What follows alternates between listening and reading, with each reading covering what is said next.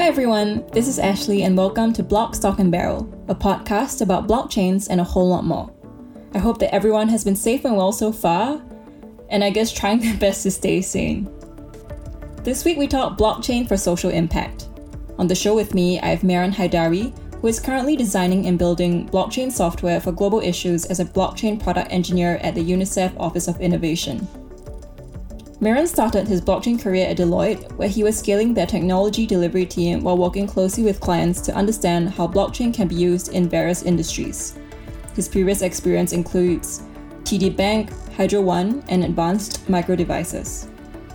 In this episode, we talk a little bit more about how blockchain is being used to solve some of the world's most pressing social problems at UNICEF, the need to bring the user back to the center of design, and increasing inclusivity within the blockchain and crypto space. So, without further ado, I hope you enjoy this episode with Mehran Haidari.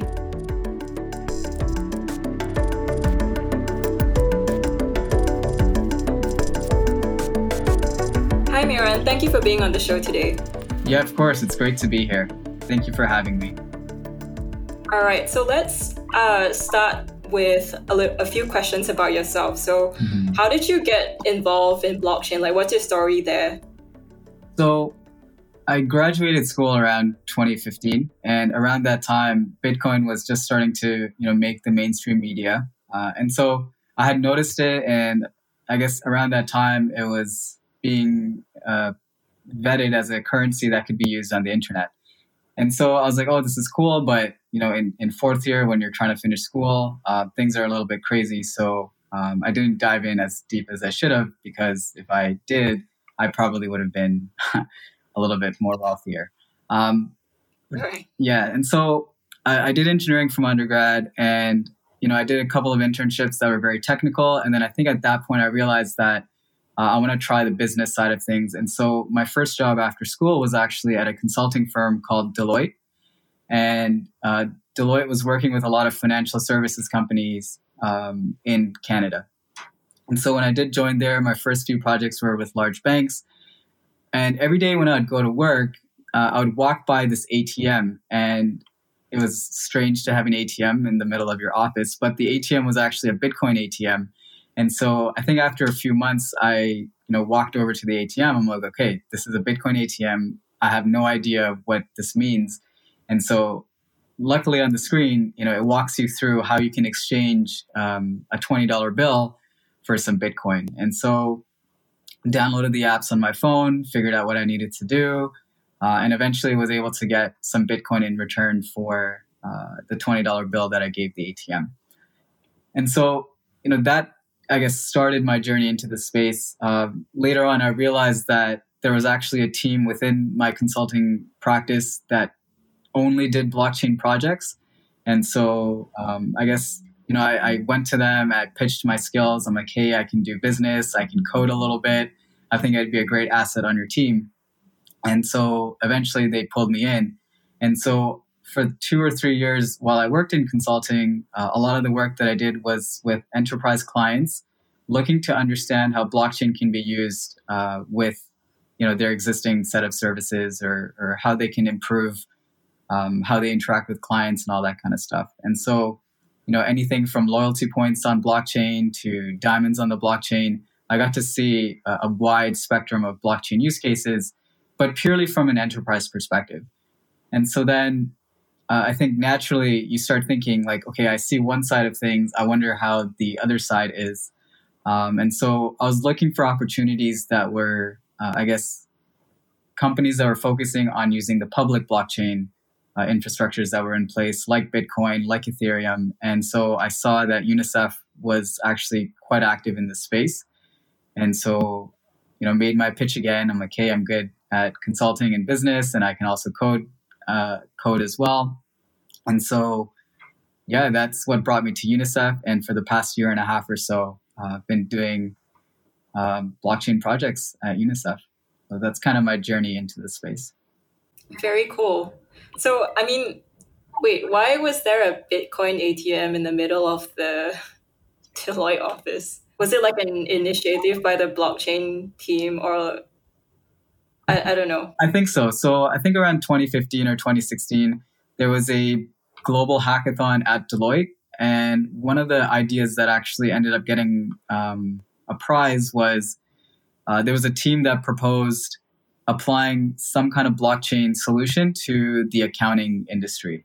And so Deloitte does have a big line of business around consulting, but then they also have a big line of business around uh, accounting. And so that idea did get some funding and it was still like early days in blockchain. And so that team was just looking for ways to make it more intuitive and easier for people to understand. And I think the ATM was there um, as a gateway almost for people to understand how crypto works. And, and you know, it worked for me because when I saw it and I interacted, yeah. It, I was like, this is a very, maybe not super user friendly, but it was intuitive enough for me to kind of catch my interest, I guess. What would you say would be like the biggest differences between um, working with enterprise blockchain and working with blockchain for social impact?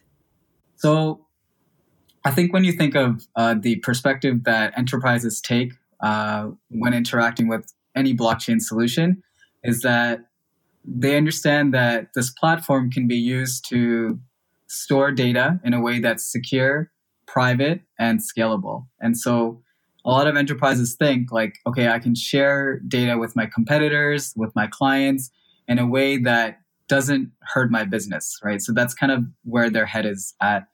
And so ultimately, they want to collaborate with people that they normally don't want to collaborate with uh, through a blockchain platform so that the services that they already deliver can be enhanced with this new data that they now have access to.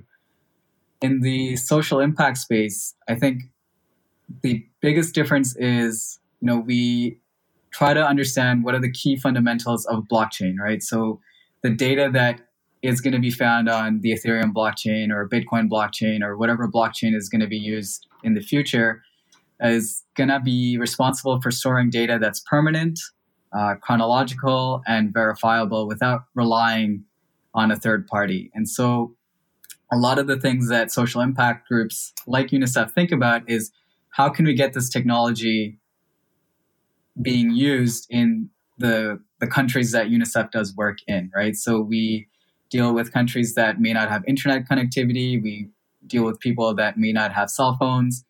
And so, you know, we realize that this wealth of information, data, uh, is available on a blockchain. So we think of ways to enable people to eventually interact with that.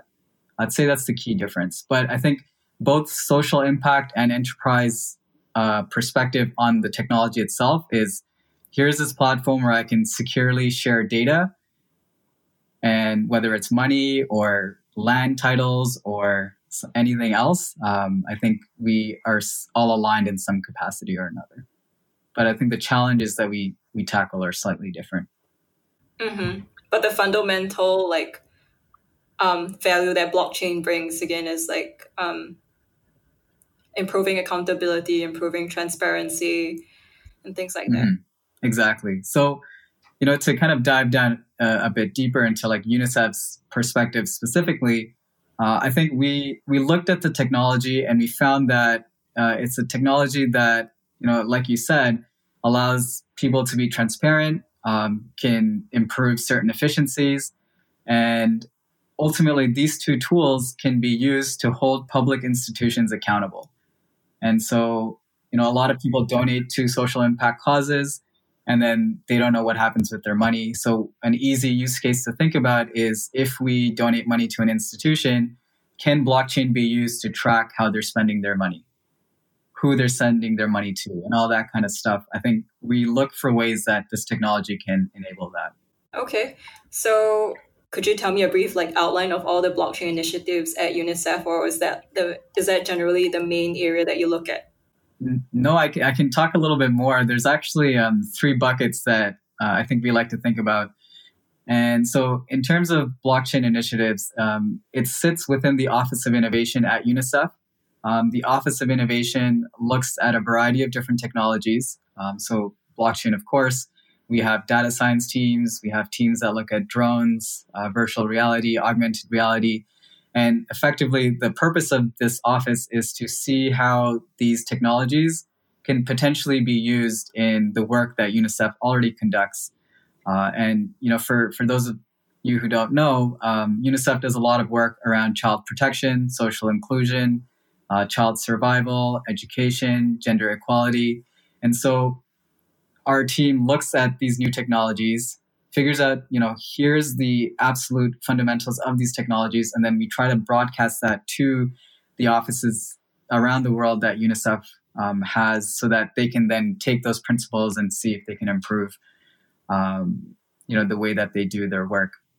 And so the three things that our blockchain team has set up so that we can do that uh, we have the venture fund uh, and crypto fund so essentially this is an investment vehicle of some kind that is able to uh, provide funding to projects around the world that are looking to um, do things with emerging tech we have a learning and advocacy stream as well. Um, so, you know, taking the fundamentals of blockchain or um, and then sharing that with our UNICEF country offices around the world. And then we also have uh, a lot of work around specific country offices coming to us and saying, hey, you know, we understand what blockchain is, and now we want to do something with it. And so they'll launch large projects to to take you know the technology and implement it in their day-to-day or programmatic work um, and if i were to go a bit deeper so the the venture fund slash crypto fund stream um, essentially it's a, an investment vehicle where startups or projects around the world are working with emerging tech and building open source technology um, using uh, emerging tech like blockchain and so recently we had a startup uh, graduate from this venture fund portfolio. And what they saw was Bitcoin, for example, was able to reduce or eliminate double spending of digital currency using blockchain. And so we had a startup go through our fund called Prescrypto. And what they did was they took prescriptions and they reduced the double spending problem around uh, people redeeming more than one uh, prescription at a time. And so that was like one big thing that came out. Uh, we do have other startups as well, which I can dive into in just a sec. Uh, for a learning and advocacy perspective, we have something called the Atrium. And the Atrium, you can think of it as a greenhouse or of some kind where UN agencies from around um, the world, you know, we understand that they're all exploring blockchain, learning blockchain, and implementing blockchain in different ways. Uh, and given that we are, you know, all a part of this broader UN ecosystem, uh, the atrium exists to consolidate a lot of that learning. So, if a World Food Program is using blockchain for supply chains, um, can UNICEF learn from that? And initially, it was very difficult to have those types of conversations. And so, we have something like the atrium, which allows UN agencies to share uh, their learnings. Uh, if they have articles or learning resources that they found particularly useful, uh, that platform is in place to share that kind of data. Um, the final bit around country offices. Um, so the country offices, you know, once we kind of help them understand, or maybe they've understood on their own uh, what blockchain can be used for, oftentimes they also come to us uh, for funding from the venture fund uh, or technical guidance to say, like, okay, we think blockchain can be applied to this type of work that we're currently doing. Uh, and then they'll actually uh, work with us to scope out a project that takes a few months to build out so UNICEF Kazakhstan recently finished a project called Digicus, and what they wanted to do is be accountable to their donors for the projects that they were funding. And so if there was a project that they were running, they would digitize the milestones um, and have them available on a public blockchain platform. And then as the vendor was completing different parts of the milestones, um, UNICEF Kazakhstan would do the payments or simulate the payments through this public blockchain as well. And so if someone was interested, they can go into this platform and query how Kazakhstan was, um, I guess, spending their resources. Uh, and so these are the big kind of categories that I would say we have within our Office of Innovations blockchain team. Just based on the setting in which UNICEF operates and the country offices operates, what, what is the biggest challenge about implementing a blockchain based project? So I think there is a so UNICEF actually has um, some guidelines to, you know, as we build out products, um, what kind of things we should keep in mind. Uh, and these guidelines are also referred to as principles of digital development. And so a lot of the things under those uh, principles include designing with the user, understanding the ecosystem, um, designing for scale and sustainability. And so, you know, we have this broad list of things that we want to have in place while we're building out solutions. And so I think one thing that's challenging is um, everyone is trying to do something different but the same. And so, you know, when country A approaches you, their ecosystem is set up in one way. Another country comes in and they're, you know, proposing something slightly different. Um, so I think just making sure that the thing that we build is scalable is is important because say the project in Kazakhstan goes really well, uh, we would eventually want to carry that out to all UNICEF country offices, right? And so when we design things and build things, we want to make sure that we can do it in a way that's scalable and sustainable. Um, I'd say so that's stuff that we build out internally. I think when we're building for the end users that are actually, you know, on the ground in in the program countries, I think a lot of the times it's hard to understand the ecosystem that they're a part of. Um, are they do they have constant internet connections? Do they have a mobile device that they can use to connect to the internet? Uh, what's their literacy levels? And so there's things like that that it's hard to foresee or understand um, because you know sure you know what the top 10 blockchain use cases are but uh, i think to extend the level of thinking to now see how those top 10 use cases can be applicable on the ground with people that have never interacted with blockchain uh, i think there's a lot of challenges there and so you know unicef plays a great role and you know we have offices around the world uh, we're able to you know be in be with the end user and figure out exactly what they're looking for uh, but it is quite resource intensive to figure out exactly what they need. So, does this mean that a big part of your work at the Innovation Lab would also be education of blockchain technologies to the end user as well? Yeah, absolutely. So, we have this initiative called Surge, uh, S U R G E. And what we try to do is um, share our learnings of what blockchain is. And so um, last year, for example, we went to a few places. I think we went to Thailand. Year before, we went to Mexico, and we did learning events where um, our team and surrounding partners in that ecosystem uh, or that region would we would do like learning events for the days. Like here's blockchain, here's some use cases, here's some companies that are using blockchain in your ecosystem, and then we would issue um, coding challenges or design challenges to have them try to implement a solution for problems that they're facing in their local region. And so that's us trying to, you know, explain what the technology can be used for, but then allowing them to come up with their own solutions for, you know, the regions that they're local to. Um, and so Surge has allowed us to kind of streamline that process a little bit where, you know, we know what the fundamentals are, what the gaps are in terms of, you know, taking someone from no blockchain knowledge to enough to understand what it can be used for, and then we let them, you know, um, propose solutions for that. Hmm, very cool. Um, so maybe let's talk a little bit more about the venture fund and the crypto fund. So you mentioned one project just now um, that was using it to trace prescriptions. Could you tell us a little bit more about some of the other projects yeah, uh, absolutely. So let me let me start off by just giving a little bit more context uh, about the venture fund. And so it was actually the first uh, investment fund of its kind within the United Nations ecosystem, and UNICEF set it up so that you know we knew that people were looking at these new technologies, but they weren't sure how to get involved with them.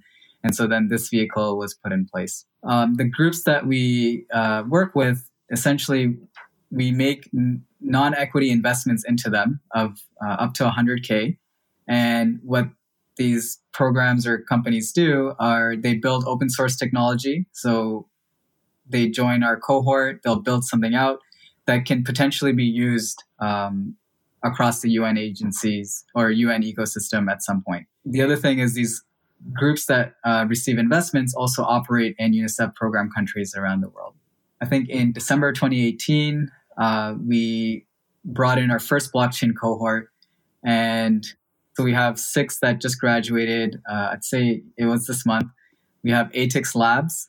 Uh, so ATIX Labs is from Argentina, and they're they created an investment platform on blockchain for small to medium businesses. And so, um, similar to what UNICEF Kazakhstan did, uh, they have this solution in place where you can upload a project, split it up into a number of milestones, and then based on um, how the project is going, so as milestones get completed, they'll release a certain set of funding.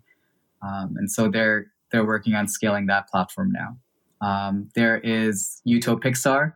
Uh, Utopixar is a company that's based in Tunisia, and they built a community collaboration platform where uh, different projects projects can come on. Uh, they can offer services, and the other people on the platform can exchange um, digital currencies for the services that are being provided. And so they've done a lot of work on the ground, building, I guess, the ecosystem that is required for community community collaboration to take place.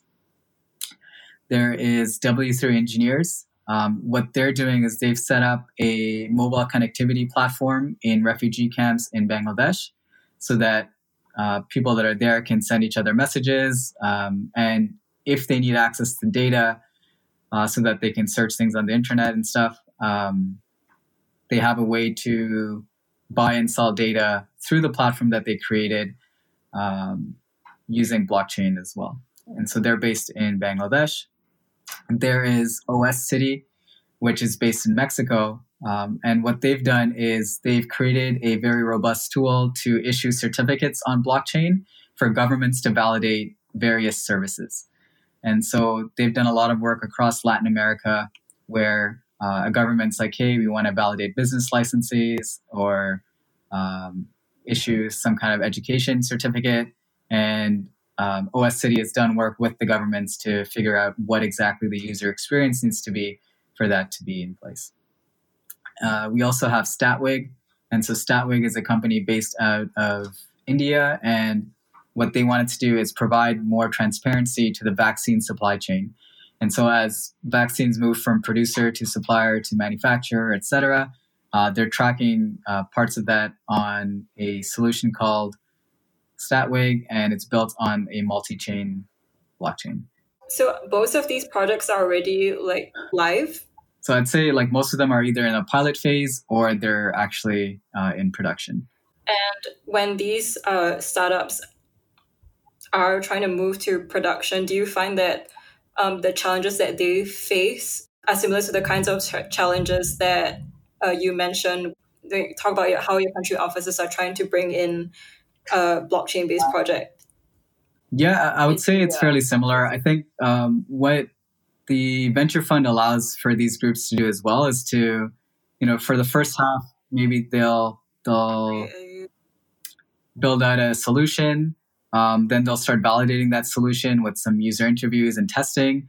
And then towards the latter half of that uh, journey, they'll start doing work on the ground and they'll start testing it with uh, various UNICEF country offices or um, other ecosystem partners. And then they start getting a lot of feedback during that time. And so then they're able to quickly iterate based on what users are saying. And I think um, the work that we do at UNICEF also follows a similar process where, you know, we'll spend a few months building something and then very quickly we want to deploy it uh, wherever we want to deploy it so that we can start getting feedback and actually catering to what the end user is looking for. Um, and so, so that's one perspective. I think a lot of the challenges around connectivity, um, making sure they have the appropriate devices, um, definitely comes up as well. Um, so, I'd say the problems and solutions are very similar. You know, to kind of build on that, these are projects that are exploring blockchain in regions that you know are all over the world, and so we're learning very quickly with them as well because these are people that are local to their region and there's like an intent on seeing what blockchain can do for their region. And so uh, at the end of the, the program, we get to see like, okay, you know, India is using blockchain for vaccines because that's where they see the most, I guess, demand, for example, for the blockchain tech. Um, Mexico is, you know, trying to track how prescriptions are being used because there was a large issue around double spending prescriptions. And so UNICEF at large can now gather insights from all these companies um, with the investments that we make into them. So I I like to ask a little bit more um, about how I guess how different these um, solutions are designed just because the end user is I guess digitally literate or less blockchain literate. So like I think maybe if you could give an example of how it would be different designing a blockchain based platform or product for an end user that was in the enterprise versus one versus a product that will have an end user from more remote communities like how how would they be designed differently to address the challenges that you mentioned before in terms of like infrastructure connectivity? So i would say the biggest thing that i saw um, you know at unicef versus um, my previous um, job at deloitte was enterprises would try to show the user that oh this is using blockchain right? And so they'll they'll throw in transaction ids they'll throw in blockchain wallets and you know and if you think about how those look it's just a bunch of random numbers that show up on a screen and then they'll have some kind of pop-up on top of it to explain to the user what that is. Now when we have these startups and maybe even some of the work that unicef does uh, when we're building solutions the end user does not care if it's on blockchain or not. What they care about is the solution works on on their device, right? So I think at the end of the day, if we can create a user experience where um, you know if the purpose is to redeem a prescription um, that flow can happen without explaining what blockchain is and how it's playing a role in this scenario and so i'd say that was probably the biggest thing and maybe the enterprise space is also moving towards this where you know they're they're going to understand that the end user does not care if it's blockchain or not they just care if it works. Uh, but i think that was heavily emphasized in in some of the work that our startups did because you know they're just trying to solve a problem very quickly. So they don't need to explain what blockchain is to to their end user. Mm-hmm.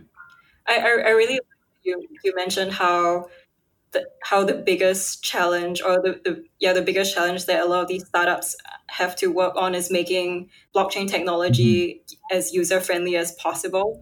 And especially since um, like ux is such a still such a big issue within like the entire like crypto blockchain space. Maybe there is a lot to learn with, from like a lot of these projects. Absolutely. And you know our, our design team actually went through a lot of learning this year too and it was it was great to see them go from oh i need to explain what hashes are and, and blockchain wallets are to becoming agnostic of that and focusing again on the user experience. Because i'd say like majority of people don't need to know what blockchain is.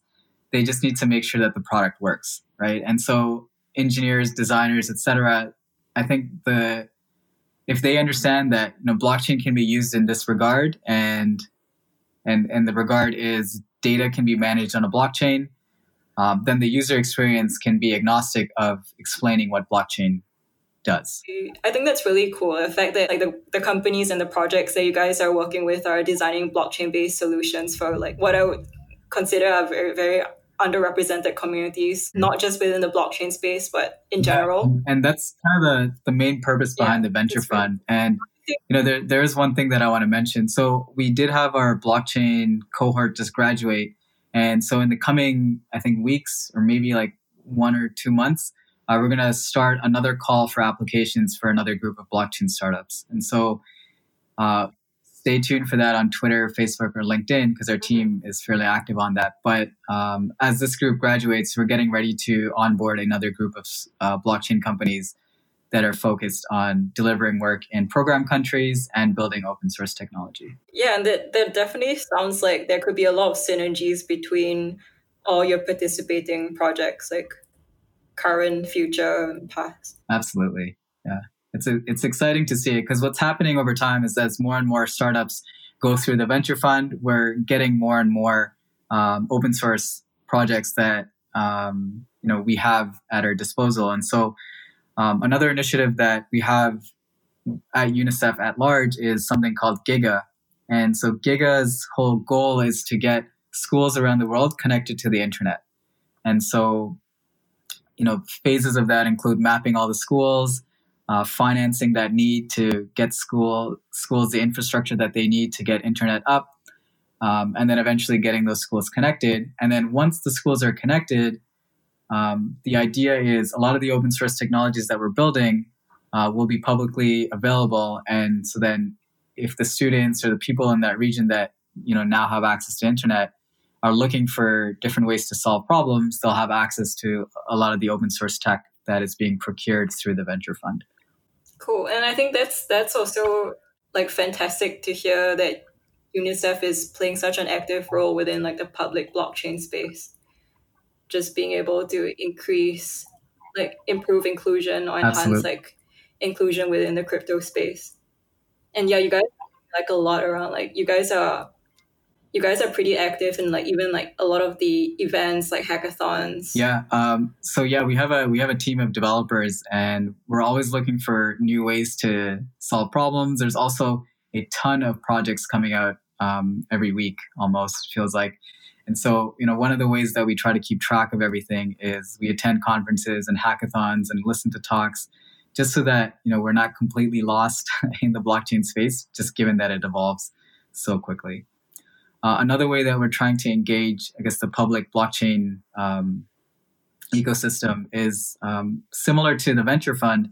Uh, last October, we actually launched something called the crypto fund as well, which ultimately will behave very similar to the venture fund. But instead of giving funding in fiat currency like the US dollar, um, the venture fund, uh, sorry, the crypto fund is going to give funding in Bitcoin and Ether, at least to start.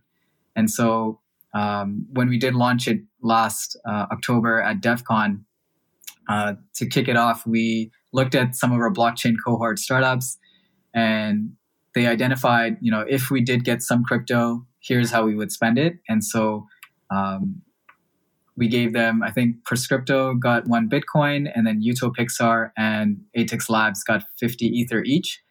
And their six month um, I guess, work plan for that crypto is wrapping up soon. So it'll be interesting to see how they use crypto to, you know, further their platform development. And the other cool thing about the crypto fund is, yes, it behaves very similar to the venture fund, but when they receive the crypto, the first time they spend that crypto, whether it's to pay an employee or pay for a set of services, it also has to be in crypto.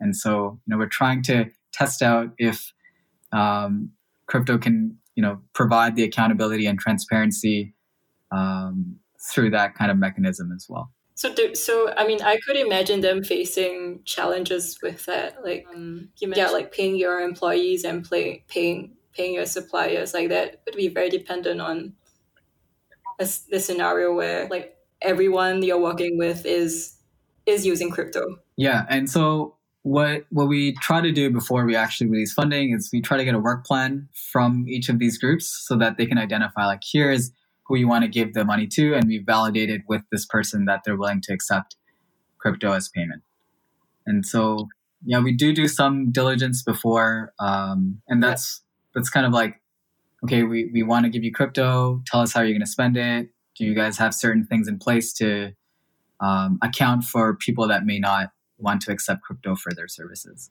I'm just trying to think like if that that would pose as a challenge in communities that aren't very digital or crypto ready, I guess, especially because you're talking you, you you've mentioned that a lot of projects work around like precisely these communities. So this is going to be like a, a process that will take, you know, some time, could be months, could be years, but you know, one avenue that we're thinking of is um, as we give crypto to more and more companies, um, they have to start building out the systems to accept and spend crypto as an organization.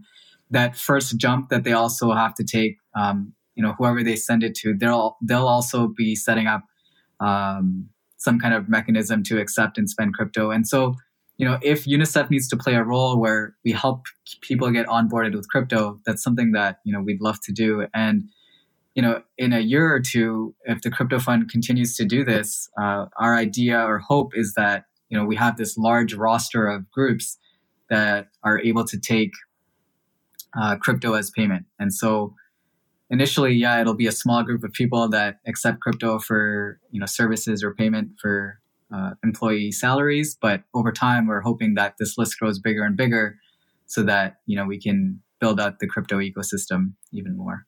Um, and then at the same time, we're looking for projects that can enable people to access crypto quicker or faster through whatever systems they have in place right now too. So it's multiple moving parts, and we're hoping that over time uh, it matures and becomes easier and easier to use. Right, right. And I guess based on the work that you guys do, like introducing new technology, I mean, introducing them into underrepresented communities is something mm-hmm. that the kind of work that you guys are very familiar with doing. Yeah, so so UNICEF has 130 country offices around the world, and we have operations, I think, in more than 190 countries. And so it puts us in a unique position where, you know, if countries are coming to us and they're like, hey, we want to use blockchain, like we can do that through our our company. And so it's a pretty powerful place to be. And so yeah, like we can explain to all the offices what blockchain is. We built out material to very quickly onboard, you know, offices or companies or projects into like how UNICEF is using blockchain. And so we're trying to play pretty aggressively on the uh, advocacy and learning space so that you know we can continue to grow out this ecosystem. Are there is there like a good amount of regulatory environmental um, changes that you guys have to navigate through just because you guys are UNICEF, you know, like you have so many stakeholders involved, and especially like such a big ecosystem, a big network of uh, country officers, and then organizations that you work with, governments. Yeah, I mean, so we we totally understand that the legality or the regulations around crypto is different in every country and every region, and so the the good thing is um, if there's a UNICEF office in um, one of the countries that we work with, it's usually there because a government is looking to do work through UNICEF. And so um, they're usually registered there and, and doing business there. And so we count on them to make sure that you know the appropriate infrastructure is in place from a legal and regulatory perspective, maybe maybe even environmental, um, so that they can actually interact with crypto.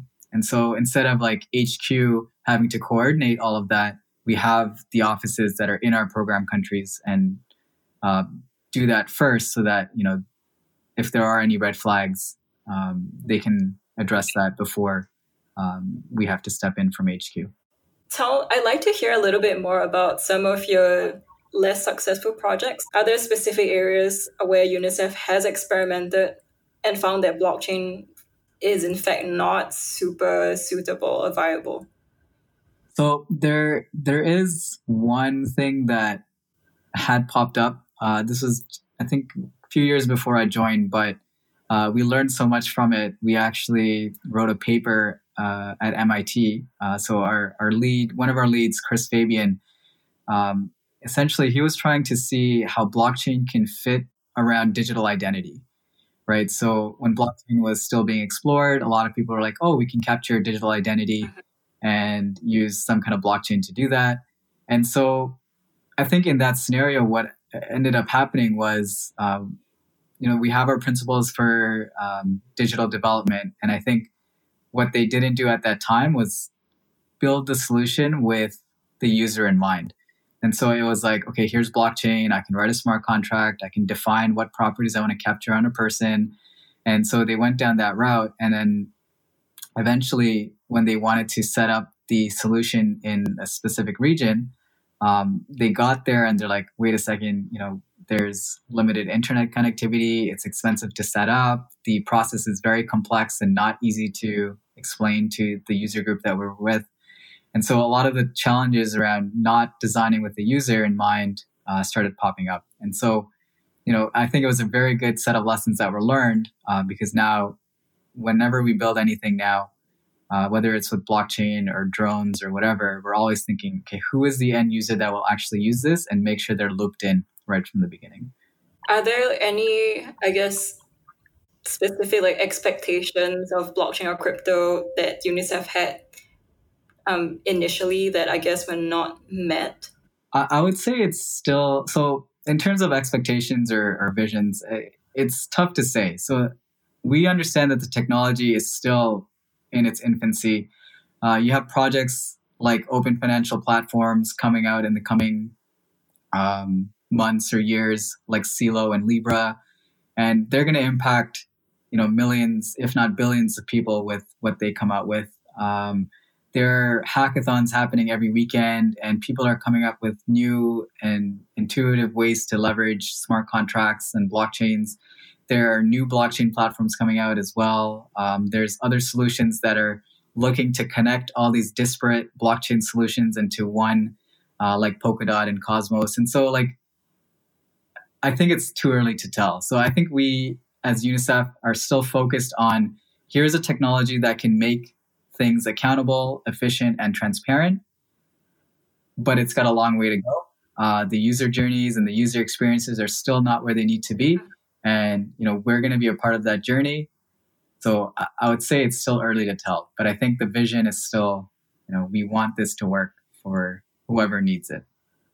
Um, I think I just kind of like to end off this interview one one final question. I think especially with all with what's happening in the world right now, you do see a lot of different, mm-hmm. I guess, initiatives within the blockchain space um, that are coming up. There does seem to be this like recurring um, discussion of how this pandemic, I guess, mm-hmm. is actually accelerating the adoption of blockchain technologies. Now it's become more and more apparent that there, there are clear problems with our, with our current systems um, that blockchain really can solve in terms of like um, access to data, making that data, sh- mm-hmm. making the mm-hmm. sharing of data um, more seamless and more efficient. And also because so involved in um, promoting crypto adoption. I guess at the end of the day, what the, the kind of like future you guys are envisioning is one that where crypto does play a big role in in everybody's like immediate lives. You think needs to be involved to make this successful? Uh, like, and when I say successful, I just mean scenario this reality where blockchain is being leveraged extensively in day-to-day lives and also within in underrepresented communities there's been a lot of work happening at hackathons that focus on you know pushing the tech as far as it can go and that's cool right? So you, you have a smart contract that can do a lot of different things. You have this specific blockchain that can do something very efficiently. And all of that is great. And so i think we're still at a stage where you know people are trying to really understand what is the capacity of you know a lot of the blockchain solutions that are coming out. The thing that we need to have in place to make sure that it is successful is for people to go to the end user and figure out the problems that they're sol- like encountering. And you know, if on one side it's like really understanding what blockchain is mm-hmm. and then you go to the end user and you see if it's applicable to what they're encountering. I think that's the only way that we can make sure blockchain scales. So it's not over engineering a, a problem. It's not you know pushing the tech as far as it can go. I think it's understanding exactly what people need and building for that and some of it will be on blockchain some of it won't be. Uh, but i think that's effectively where we need to go. We need to think about the end user think about you know what kind of things they have in place and then make it very seamless in how they interact with whatever blockchain solution they need to interact with so that they can get basic services um, delivered to them. So basically, what you're saying is less over less over engineering and more including involving the user in the process, almost like a product market fit type thing. Yeah, absolutely. I think they have very valuable feedback. Um, you know, one of our principles of design is understanding the ecosystem. You know, so what is the day to day of a person? Um, how often are they going to a bank? How often are they going shopping? How often mm-hmm. are they being blocked from certain services? I think understanding that and and then then building a product around that is very important. Um, and I think you know design principles around like user testing and validating the things that you're building with the people that are actually going to be using it is is important, as opposed to you know building something very quickly and seeing it work in one area. It doesn't imply that it's going to work in another area. And so I think the end user becomes very valuable. Uh, getting that global context for people in different areas is very very important as well. Uh, and over time, you know, once people figure out the design challenges of getting people using platforms, then it'll kind of force the technology to evolve as well. Um, so I think it has to be user first for the technology to survive or grow or scale or whatever it is. That was very, very nicely put. Um, all right. So I think that is all on my end. I just want to say thank you, Mehran, for taking the time out to, I guess, um, educate me um, more more on what UNICEF is working on and what how how truly blockchain can be used for social impact. And I am and I am truly looking forward to like hearing more updates about all your, the projects under the venture fund and under the crypto fund as well. Yeah, absolutely. Thank you, Ashley, for having me. It was it's always great to take a step back from your laptop, your hours of coding or whatever it is and think about the work that, you know, is actually coming out of your team and how it impacts um, a lot of the work that we do. So it's great to chat with you and, and think in that capacity for a bit.